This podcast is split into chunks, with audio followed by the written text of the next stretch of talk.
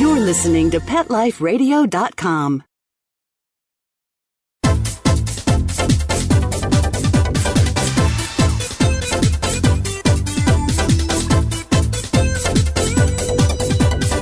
Hello! It's time for the animal party. I hope you brought your dogs. I hope you brought your cats. I hope you brought your first aid kits. Yeah, yeah, I'm saying that right. I hope you brought your first aid kits. In fact, if you've got animals or kids or just yourself and you like to do stuff or don't do stuff, even if you're just a wimp who never goes anywhere, you can always get a splinter. You can always get cut, get a bee sting, get into a problem somewhere. Now, if you have animals and kids, you're definitely going to need first aid kits in your car, in your home, where you work, where you play. And chances are when stuff goes wrong, it's not going to be at the doctor's office. It's not going to be in the hospital parking lot, and it's not going to be at the walk-in clinic. It's going to be way out in the hiking trail, down at the lake, over by the ocean, somewhere maybe on a long weekend when everything's closed. That's when you're going to have problems, health problems that you need to tackle right away. And so today we're going to talk about pet first aid. We're going to talk about dogs and cats and pet first aid, and something exciting, because in a couple of days you can take this course and be totally able to help your animals in need. But also, a couple more days, you can take this course and teach it. Get a job for yourself. Create a franchise. There's a lot going on here we'll be talking about today. But before we get to that, I just want to tell you about something in the news. And if you hear a dog barking in the background, that's because today is one of those rare days in the rainforest. The sun is shining. It's the second day in a row. And I just couldn't bring myself to lock myself inside to do the show. So I'm outside at Camp Good Dog, and there's showings going on. New customers coming to see the place. There's two border collies checking out the big dog pond. So the standard poodle mama dog with her litter is not too impressed with that. And she's barking her little head off. And I had a choice. I could separate her from her puppies, bring her in the house, and have her be quiet. I don't really want to separate her from her puppies. Or I can let her bark her head off and show the world that she's protecting her puppies, and show the puppies what you do when you're a little bit worried about something. And uh, the border collies could care less. They're about three acres away by now, completely ignoring her, having a great old time in the pond. So we won't worry about that. We'll try not to worry about little Miss Razzle Dazzle with her nose out of joint. Maybe at the commercial break, I will bring her inside for a break. Okay, so we're going to be talking about dogs and cats getting hurt. I had a dog run through a bench once. I've had lots of cut paws and nicked ears. We're going to talk about that. But before we get to that, have you seen the news? Have you seen what's going on with the deer? Oh, man, the deer are turning vicious. Now, at first it was just in the Kootenays, which is a part of Canada right along the U S border in, in British Columbia. And there was these deer were moving into town, forty, fifty, sixty of them, and just attacking dogs mostly. But a woman got attacked, a man got attacked, a young boy got attacked, a bunch of people got attacked. Mostly dogs, though, like literally thirty, forty dogs. Some dogs put in the hospital, broken backs, and seriously attacked. Well, so they ended up finding a great solution. They hired a woman, a little bit older than me. It was nice to see, maybe a lot older than me even, with a couple of border collies, four. She works two at a time.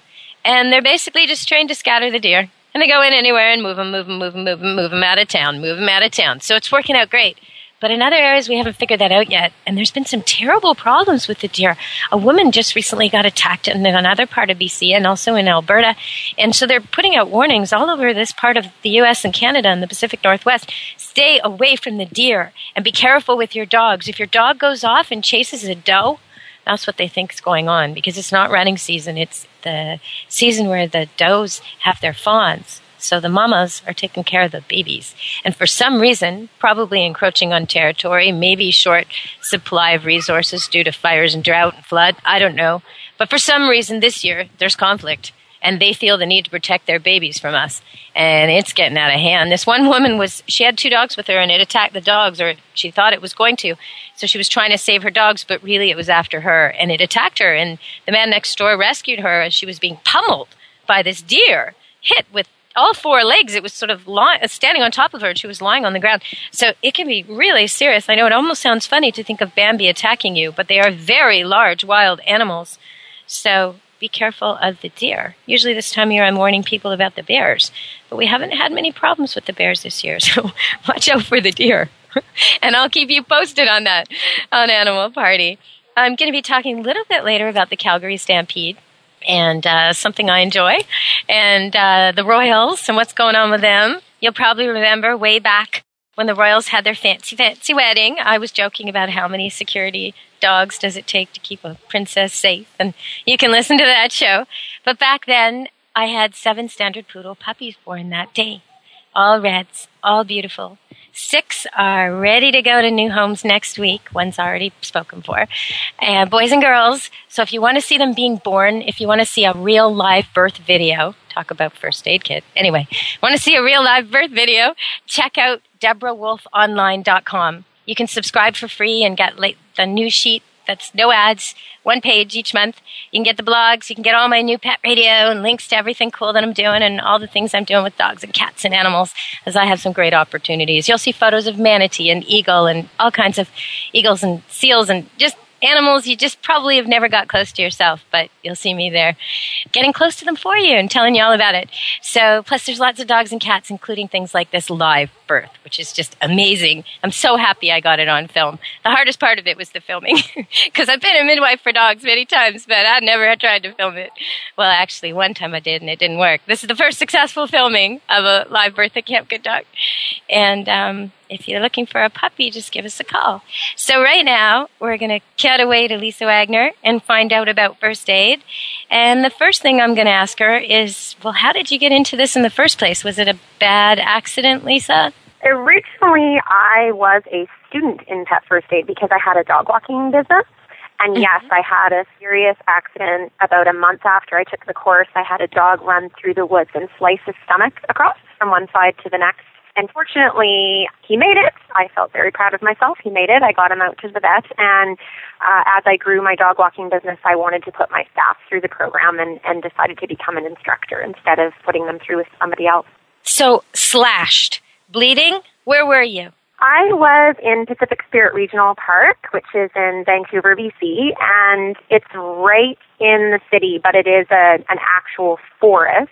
And I've always felt before then very safe in there, never really worried about that I didn't have access to veterinary care because Vancouver is a big city and I thought I would be able to head off to a vet. But what I didn't think about is once you really get into those trails and you're out on a walk, how are you going to get this animal out to the vet? An ambulance doesn't come to me to take the animal uh, out to the vet. I had to pick him up and physically carry him out.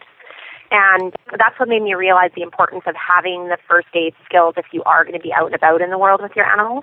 Yeah, that makes sense to me. That makes total sense. Because when I think of that park, I mean, yeah, if a human got injured, the nine one one, they would go into him. There would be guys with stretchers and somehow they'd get a helicopter, they'd get bikes, they'd get some way in there. But they're not going to do that for the dog or the cat. You got to get out back to your vehicle to get help. And carrying a dog... I remember once I had this dog, Michael Wolfcross, and we were running near Stanley Park, downtown Vancouver, and he somehow cut his paw. The ditches were full of water. It was in the spring, but things were still wet. There must have been broken glass. And I just can't stand it when I see people crashing bottles downtown because don't they know that just hurts the babies, the children, and the animals, the only people and things sweet enough to go barefoot. I mean, the rest of us, exactly. Hardened adults, wear shoes. Who are they hurting when they do that? Makes me so angry. But anyway, so this dog had a big chunk of glass in his foot, and I thought, well, do I pull it out? Do I leave it in? It was a mess. It was just his paw was just cut open with these chunks, and I ended up having to pick him up, and he was at least seventy-five pounds, probably more, and I was carrying him, and I still have that injury right down my shoulder blade. I can still feel it. I still feel those mm-hmm. knots right behind my shoulder blade and all the muscles.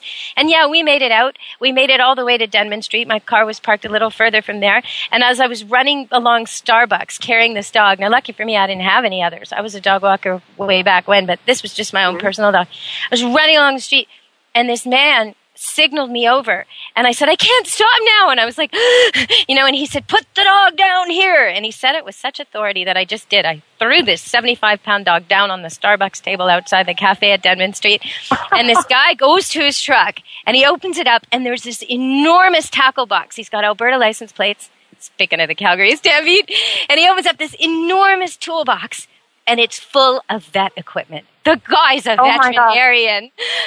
Like, it's like my prayers are answered. He opens it up. He goes, stand aside. I'm like, yes, sir, you know. And I'm just like breathing, breathing. People are getting me water. Everybody else is standing around. And in, in seconds, he has a thing, you know, doused with antiseptic. He's got the glass out. He's stitched it all up. Mike is being held by a bunch of other people. Mike's so cool. He didn't bite anybody. But, you know, I was ready in case I, you know. But again, you need to be able to make a muzzle. Now, I can do that out of two elastics that I use for my ponytail.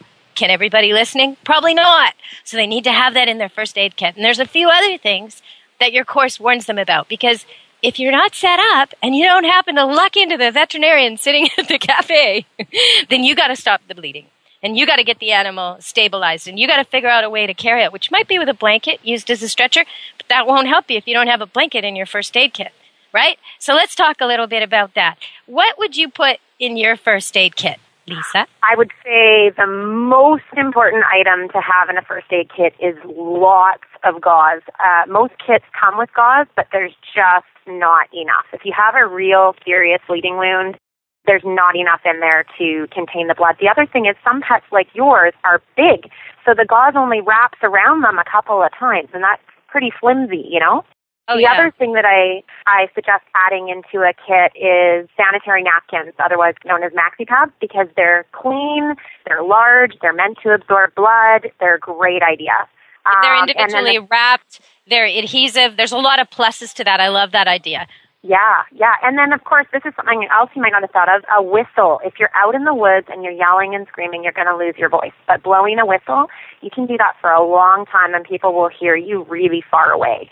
That's a great idea to have for bears anyway. It's a good idea to have for your dog. I mean, there's a lot of reasons. Your cell phone may not work where you're going, so right. Don't count on that. And a magazine rolled up in your first aid kit is really good because for the big dogs, if you need to make a splint, it works great. Exactly. I think razor is necessary, right? What do you got a really hairy dog and you can't even tell if it's him bleeding or somebody else? I mean, sometimes you can't find where the blood is. They shake their head and it's everywhere, right? So you kind of need to shave.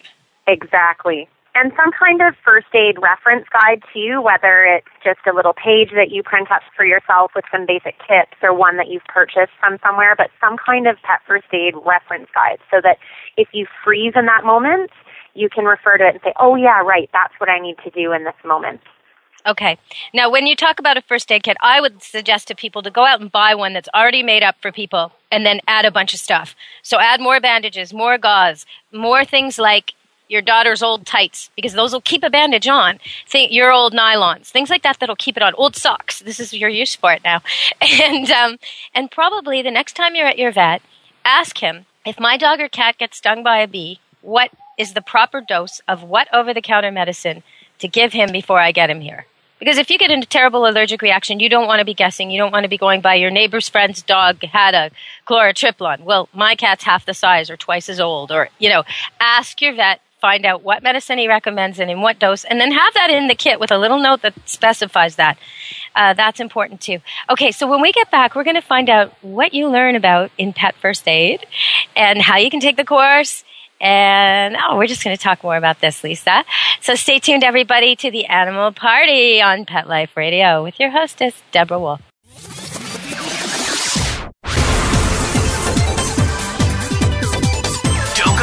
Because the best is yet to come. Stick around.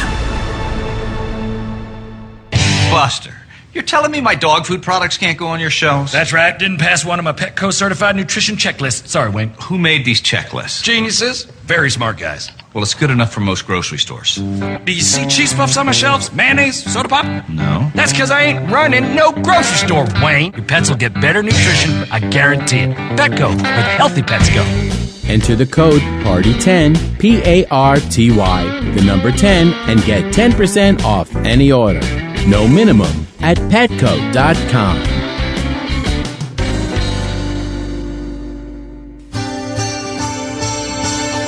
I play tennis because I love to. But inside, I want to win. Take away the court, the net.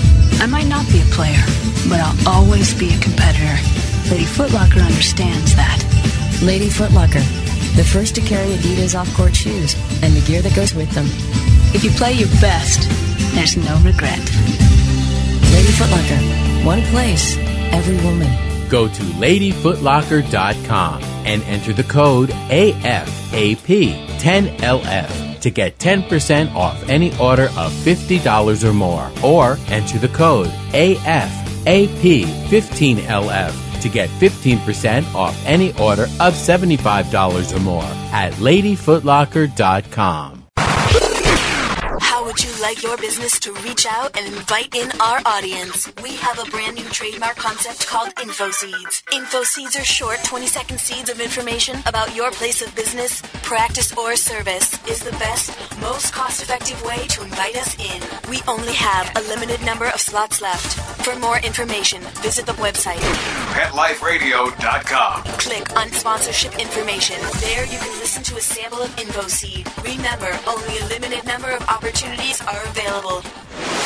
Hi everybody, I'm Megan Blake here with my sidekick Super Smiley, the giant mutt and spokes dog for throwaways. You're listening to Pet Life Radio, and I'd like to tell you about our brand new show, A Super Smiley Adventure. Our show explores adventures with animals. They can be traveling, out in the world trips, or inner journeys where our animals lead us to inspiration and self-discovery, or just plain fun adventures. Join us here on Pet Life Radio on A Super Smiley Adventure.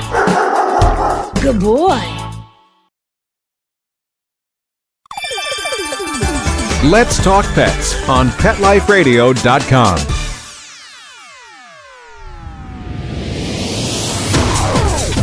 You're, you're, you're inside the V I P room with the hottest party in town. Back to the party. Let's go. Hello. We're back with Animal Party. We are. We're having a party, a safe party, with our bandages and our magazine splints and our chlorotriplon and our razor and our muzzle. Now, even if you think your dog's really sweet or your cat is really lovey, when your cat has a broken arm or something sticking out of its head like a porcupine quill, it's not going to be lovey. So, and if you need three people to hold it down to pull something out, you need a muzzle. Right? I mean, it's the only humane way to deal with it. You don't want to be dealing with behavioral issues when your animal's out of its mind with pain. It's not it's not the time. You just need to muzzle it and get that quill out. Muzzle it and get that bleeding stopped. Muzzle it and get that dog or cat to the vet. So you need a muzzle that fits ahead of time in that first aid kit too. I don't think we mentioned that, but you definitely need one. So, Lisa, what did we learn at your first aid course? I noticed, I thought it was funny, but I noticed people are allowed to bring their dogs. So if your dog's really tolerant and doesn't mind being a patient, I guess you get to bring your dog to the class. That's really funny. The dogs are absolutely hysterical in the classes. They are so humble once they have these bandages on, just humiliated. But at the same time, it really does add to the experience because stuffed animals are way too cooperative. Yeah. So as soon as we add a live dog to the mix and they start kind of pawing at it or wiggling around, that's what it's what's going to happen in real life. And you mentioned having a muzzle. That is absolutely critical. The biggest two differences between pets and people in first aid are, you already mentioned one, they're very hairy. And number two, people don't typically bite in a first aid emergency. So yeah, the, the, now I'm thinking, live... yeah, well, it depends on the person because I've seen some really hairy people, and I know they often talk it down when they're going into maternity because I think we'd bite. But yeah, no, I'm getting you. Animals are out of their mind, and you can't reason with them, and you don't even want to. It's not fair to them in that situation to be scolding, right? I mean, it, it's not the time. So in the classes, we obviously cover emergency first aid. So for the, the issues that you were talking about, bee stings, wasp stings, bleeding wounds, choking skills, C P R, all of those skills are covered in the course. But our course also has a, a very strong emphasis on prevention of illness and injury and also early detection because these are the the points that are so key in avoiding a lot of these emergencies from ever happening. So I just want to ask you, uh, you mentioned C P R briefly, and I want to go back to that a bit because I've taken courses in human first aid when I was learning swimming classes as a kid and lifeguarding, but also later uh, pet first aid courses. And I don't remember ever doing C P R on anybody, human or dog, live because I think you crack their ribs. I think there's danger, right? So how do you teach C P R without without hurting the the participants? That is a very important question. we do not use the live pets to teach C P R because it can be very, very dangerous for them to have us pushing so hard on their rib cage, and also it interferes with their natural heartbeat.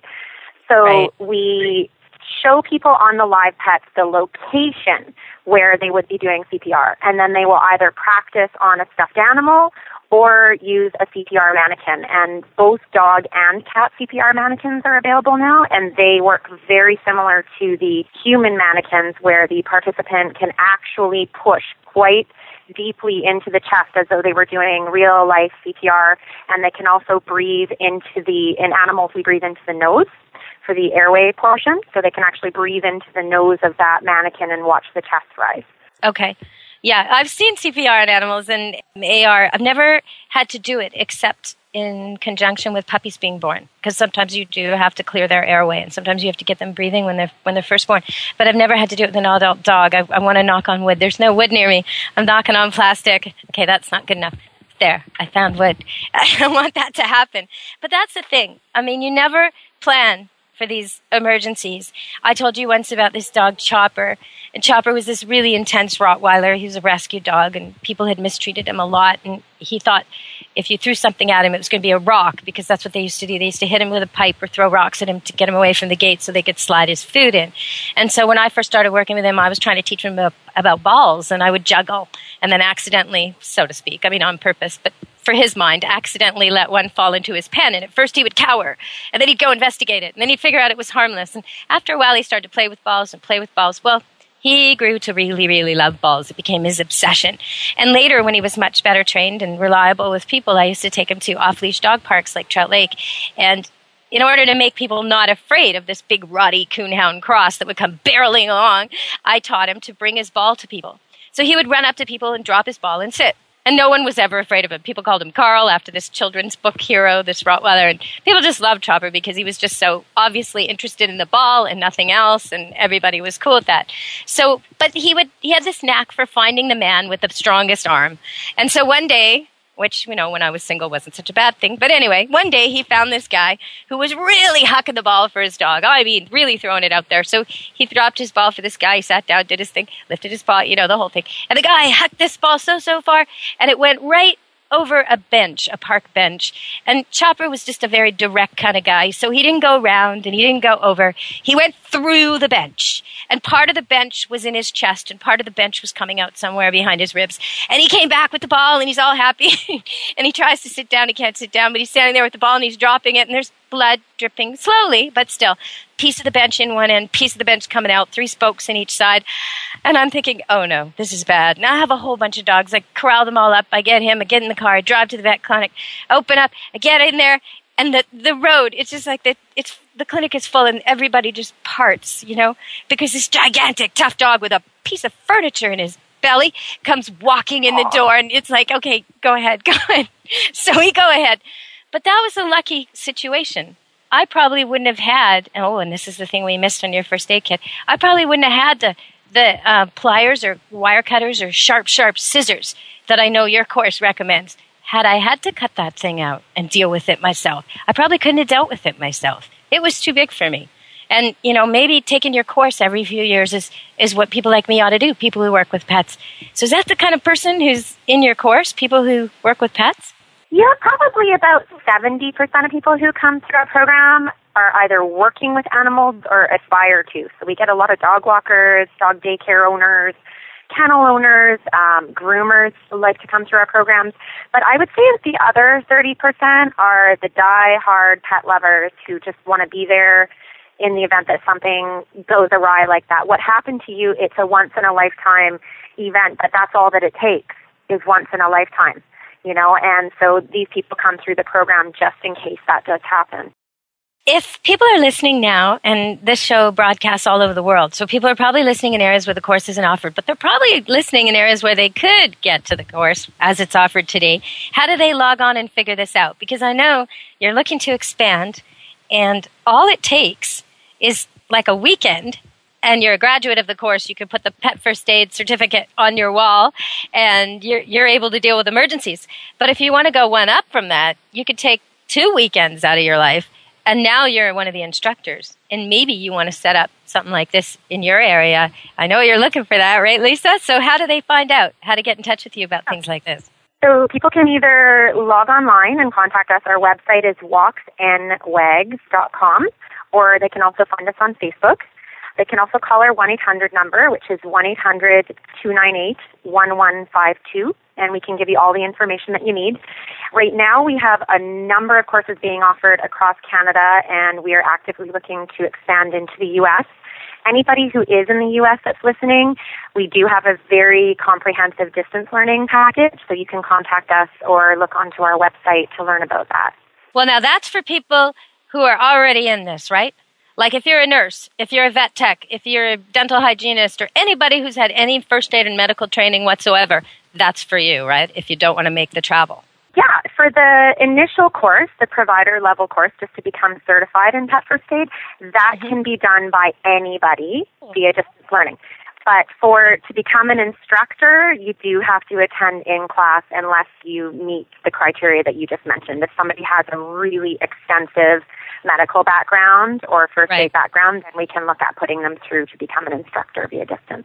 And that's the kind of person who might be really good at this. They might end up really liking this as a career choice. I could totally see it. I know you said that people have met in your course. And uh, in one case, uh, one participant got a job from another participant. So one participant obviously found the employee he was looking for, and the other one found his new boss. So that's kind of cool. I could see this being a great dating avenue, because if you're single and you love your pets and you go to this thing, there's going to be other single people there who love their pets. And you can't help but come out of your shell in an environment like this. You got to touch them. You got to talk to your pet the way you really talk to him, because you got to make him tolerate getting bandaged and, and all kinds of other stuff. And even if you're a cat lover and you didn't bring your cat, I mean, you're going to be working with someone else's dog. You're going to be sitting on the floor. You're going to be doing things in a group. This is a perfect way to make new friends and maybe, you know, date, wouldn't you say? It is. You know, I don't know for sure if we've ever had a love match come out of this. I think I'm going to email our instructors and find out, because you've got me. Yeah, that's a good topic. But, uh, the networking in these courses is phenomenal, and the friendships that have been made and the business contacts and just getting to know other people in the community that are like-minded, that definitely is a big plus in the classes. Well, you know what? I think I'm going to set you up, because I've been working on a, in the future I'm having on the show for an interview, a dating site that is just for people with pets. So you log on and you see the other person and their dogs and the cats, and you decide, yeah, okay, I'm not really a cat person. I don't like that guy. Or, oh, yeah, what a beautiful cat. Oh, yeah, that's my kind of guy. You know, that kind of thing. It's kind of funny. It's an interesting way to do things, because really you avoid all the issues of he hates my pets, I hate his pets, my pets don't like, you know, all that stuff. You're with a confirmed pet owner. But I'm thinking maybe you should offer one of those events. You know how they do events? They, they'll go to like a bar, or that. You should offer a pet first aid course to these pet lover match people. Then you'll up your staff. Right. Yeah, you have to be single to attend, kind of thing. Hmm. Exactly. Maybe do it around yeah. Valentine's Day. That'd be fun, you know. For all the people who don't have a Valentine, bring their pet Valentine to the pet first aid course. Bingo. There you go. There you go.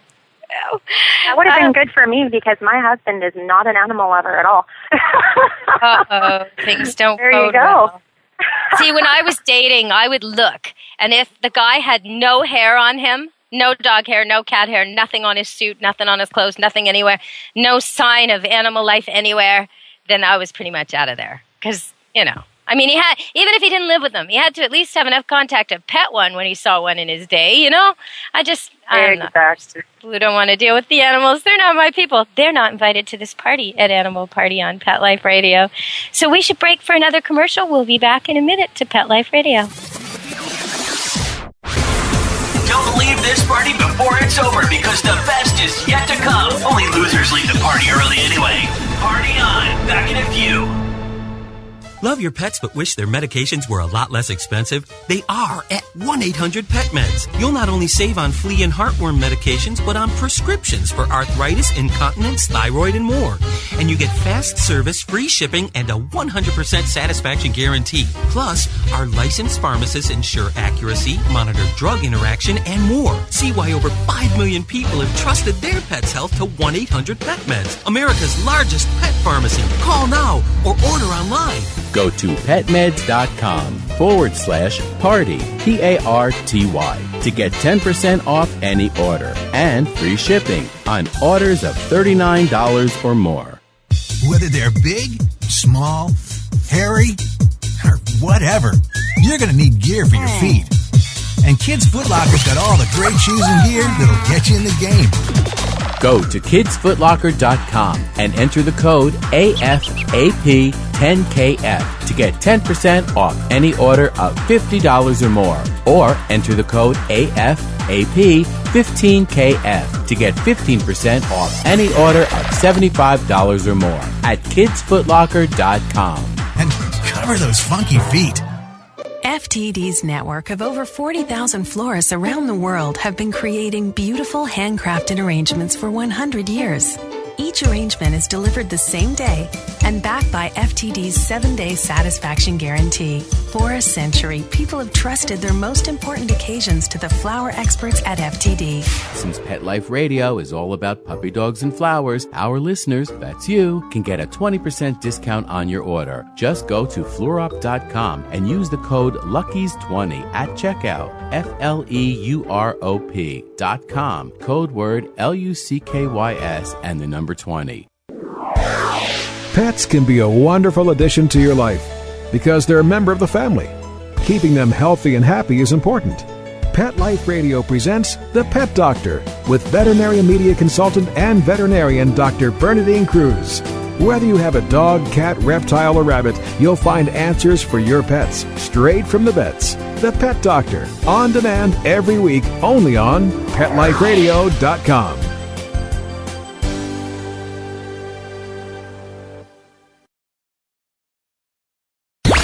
Let's talk pets. Let's talk pets on Pet Life Radio. Pet Life Radio. pet life radio dot com.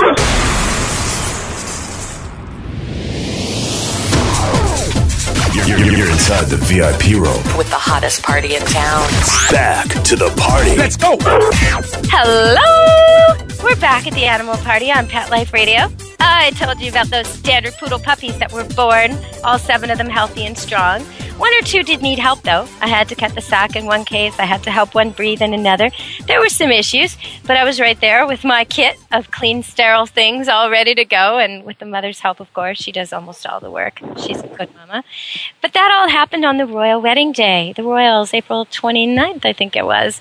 And um speaking of the royals, they're coming to Canada, the young couple, Will and Kate, and everybody's all excited. And in some places, there's going to be more people going there than are normally resident in the, like in P E I. Apparently, there's more people coming to see them than are resident there all year long.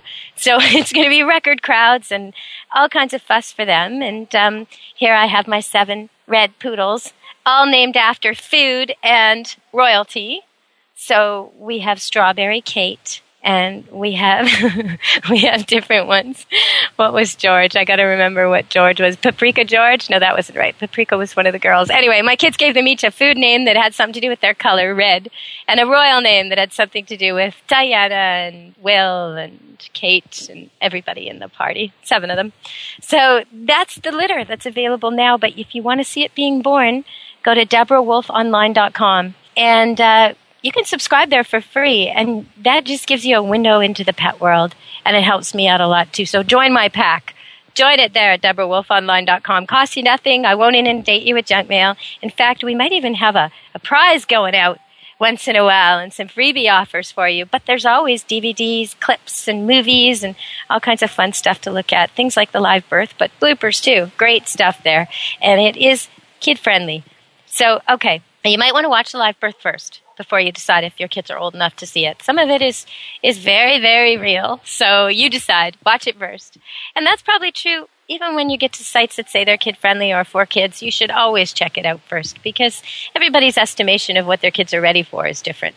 If your kid is already afraid of blood, then probably it's not a good one for you. But if your kid is really curious about biology and um, fascinated by this kind of stuff, my kids watch as the puppies are being born, and I'll often let them hold one or two while the next ones come. So, you know, my kids who are only six and eight and have been doing this for years are very happy with it.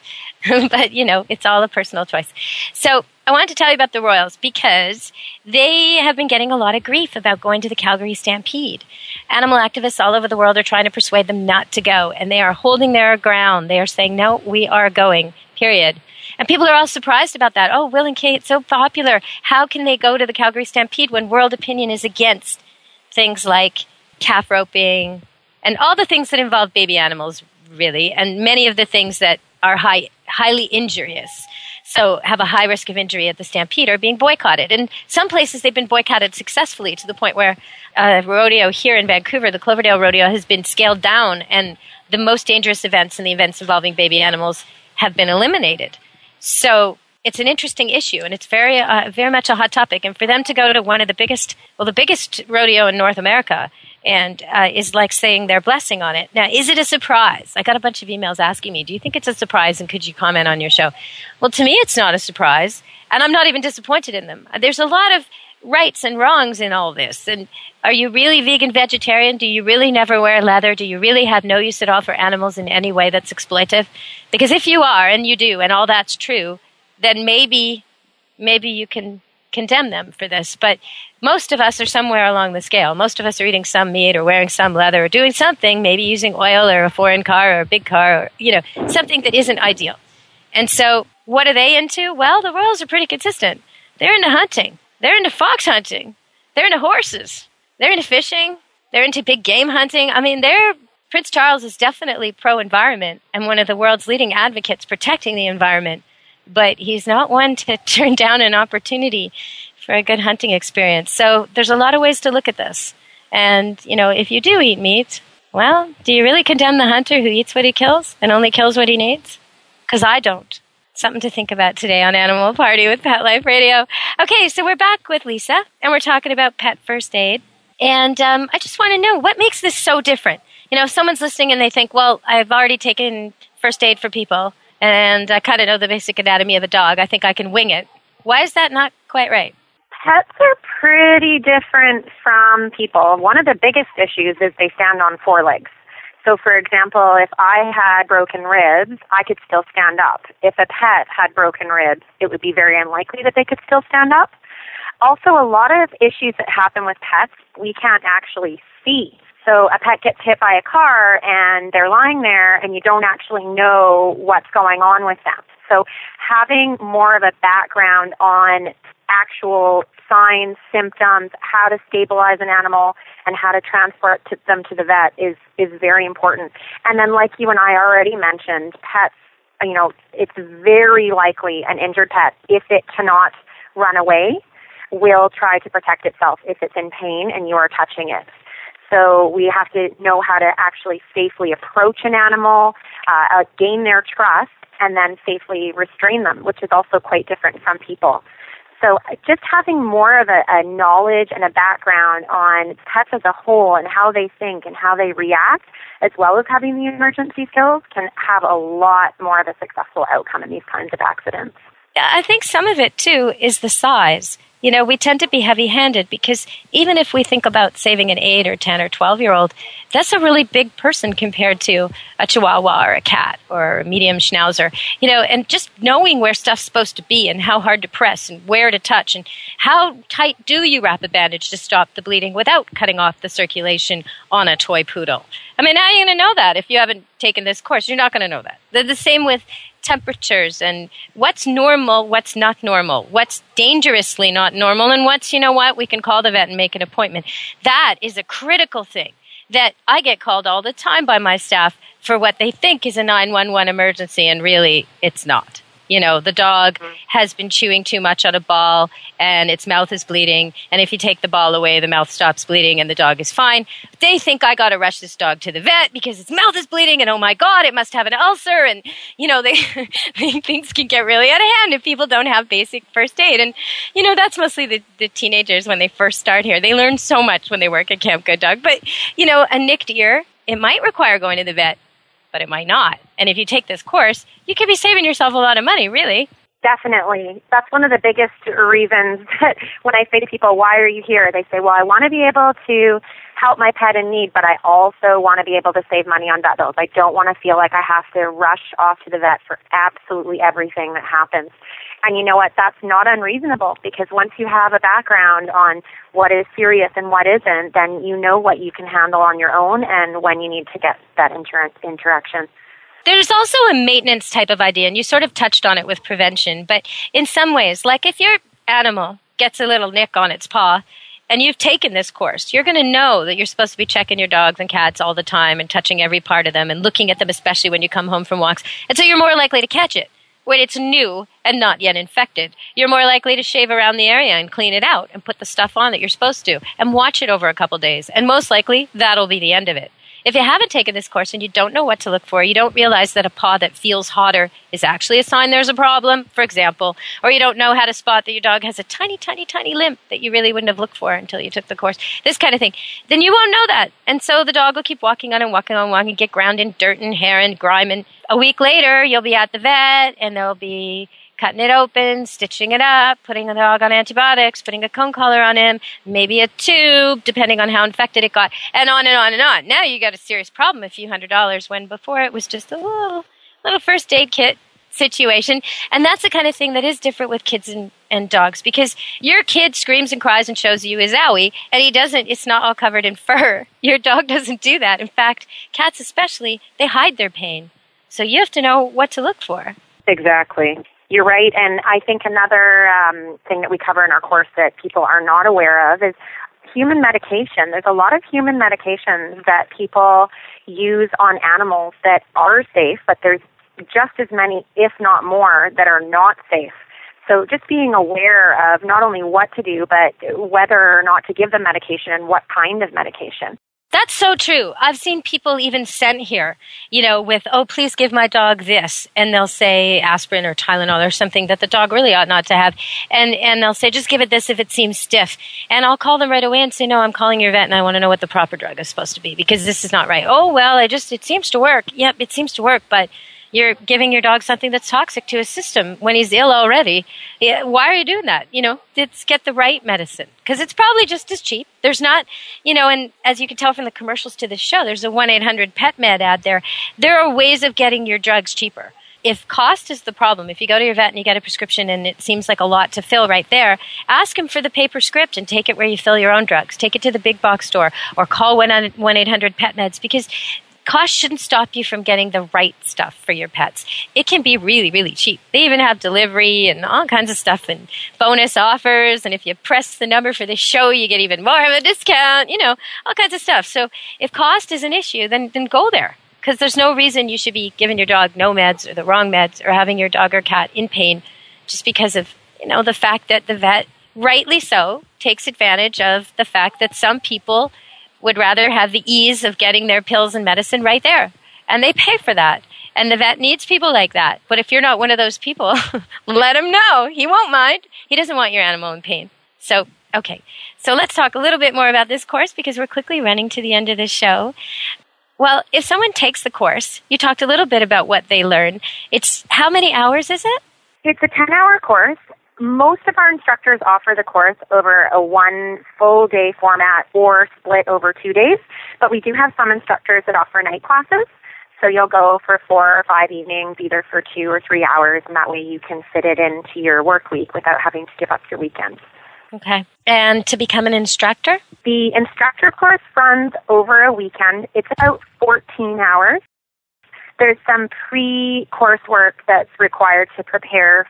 Uh, and then after the instructor course, the instructor candidate has to do what's called a co-teach.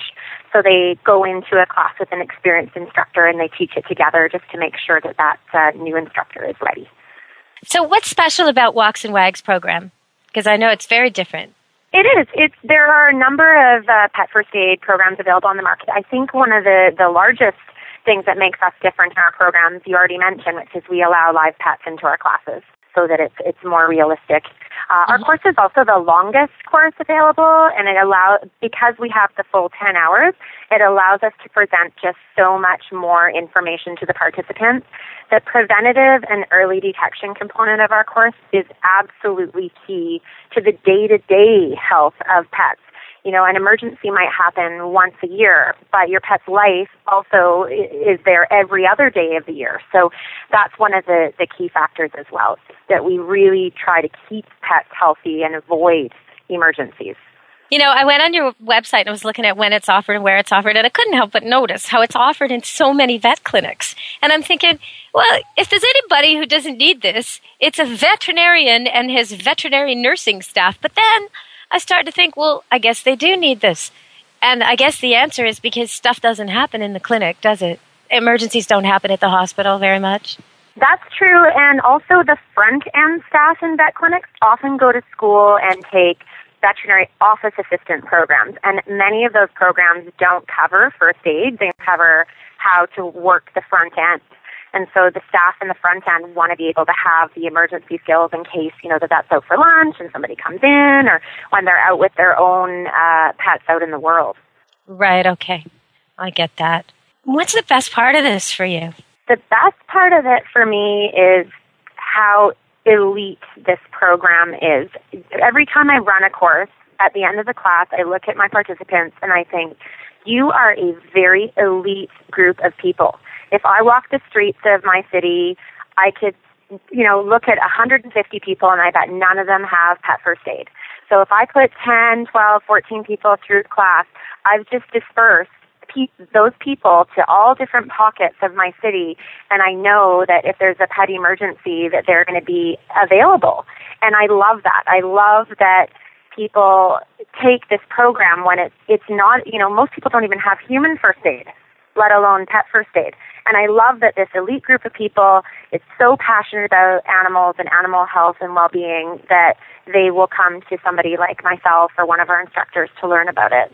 You know what I want to do? I talked earlier in the show about hooking you up with the pet match people, but I want even more to hook you up with Charlie Crosby from Noah's Pet Wish. Do you know those people, Noah's Wish? They go oh. in when there's flood or earthquake or fire, anything like that, all over North America. They go in and save the animals. That's all mm-hmm. they do. They were in Katrina. They were in the Okanagan fires. They've been in Canada already this year. They've been in the States already this year. They're out there putting up their MASH tents and flying in their people and getting within, I think it's seventy-two hours, they're set up with, uh, you know, ability to, to house and feed and water and do triage and first aid and vet care to all the animals afflicted by the disaster. So I'm thinking this has got, you've got to have some link with you. There's got to be a way that your grads should sign up for this. There's going to be the people they need the most, you know, and, and they offer training courses all over North America also on a kind of rotation. And then they call you when the disaster strikes near you and see if you're willing to, to come out. But it's the kind of, I mean, it's like the stuff we dream of as kids, you know, going to the emergency and being the superhero who saves the animals. I mean, it's, for the right person, this is the way to go, right? I mean, it could be so good for your grads. I think that is a fabulous idea. Right now, I've been working together with an organization called World Vets, and mm-hmm. they go around the world. Uh, they were just there uh, in Japan to assist with oh, nice. uh, pets after the earthquake. And so they go around the world and do different healthcare programs like that as well. And I just signed up to go on a mission to Guatemala in the fall with them. So I'm really excited about oh, that. Wow. Um, I would oh, love will you come back and more. talk to me? Will you come back and talk to me after sure. that and tell me how it, or even from there if you can, I don't know if they'll have Skype, probably not, or phone out. Maybe we'll wait till you get back and you can tell me how it went. Ah, oh, that's so cool. Yeah, for sure. It's a spay and neuter program in a couple of different cities in Guatemala. Because that's essential. In areas where it's not practiced, the populations overrun themselves, and then there's huge amounts of first aid or care required that needn't be there in the first place if everybody was just spayed and neutered and holding their own position and not increasing the numbers. So that's going to help so much. I can't wait to hear back from you then. Okay, well, it's been a great Great show. The party's almost over. I want people to know they can find out about Walks and Wags Pet First Aid, walks and wags dot com. That's Walks and Wags, Walks and Wags, W A L K S N W A G S dot com. And we'll post up all kinds of stuff with this show so you can find it and sign up or figure out how to do it long distance, or because I think there's going to be people all over North America are going to think, you know what, I could do this. This could be a job for me. I could find a place to, to do this. I could find a classroom space, and I could sign up students, and I could offer this. And I think about it like a franchise situation where every place this starts is like a circle, you know, an orbit around it of people who can care for animals and people who have animal first aid. And unlike when you set up a fast food chain and there's a circle around it of unhealthy people who are eating too much fast food, this, everywhere it goes, will improve the quality of life for pets. And not just the pets owned by those people, because when you're in a situation at the park or something goes wrong, you're going to meet those people. They're going to say, can I help you? I have pet first aid. And like me, when something happens anywhere where I am with an animal in distress, I'm usually there before the owner, because you're ready for it. You're trained for it. You're used to it. You're, you recognize the signs. And And when everybody else is moving in slow motion, it sure does help know what you're doing. Wouldn't you say, Lisa? Yes, and thank you so much for seeing so much value in our program, Deborah. It's wonderful. Oh, thanks for coming on. I can't wait to hear back from Guatemala. I wish you could take me with you. Okay, well, we'll tune in with Lisa when she comes back from Guatemala and doing good pet first aid work there. Check her out at Walks and Wags, everybody. Until next time, this has been Animal Party on Pet Life Radio with your host, Deborah Wolf. Let's Talk Pets, every week on demand, only on pet life radio dot com.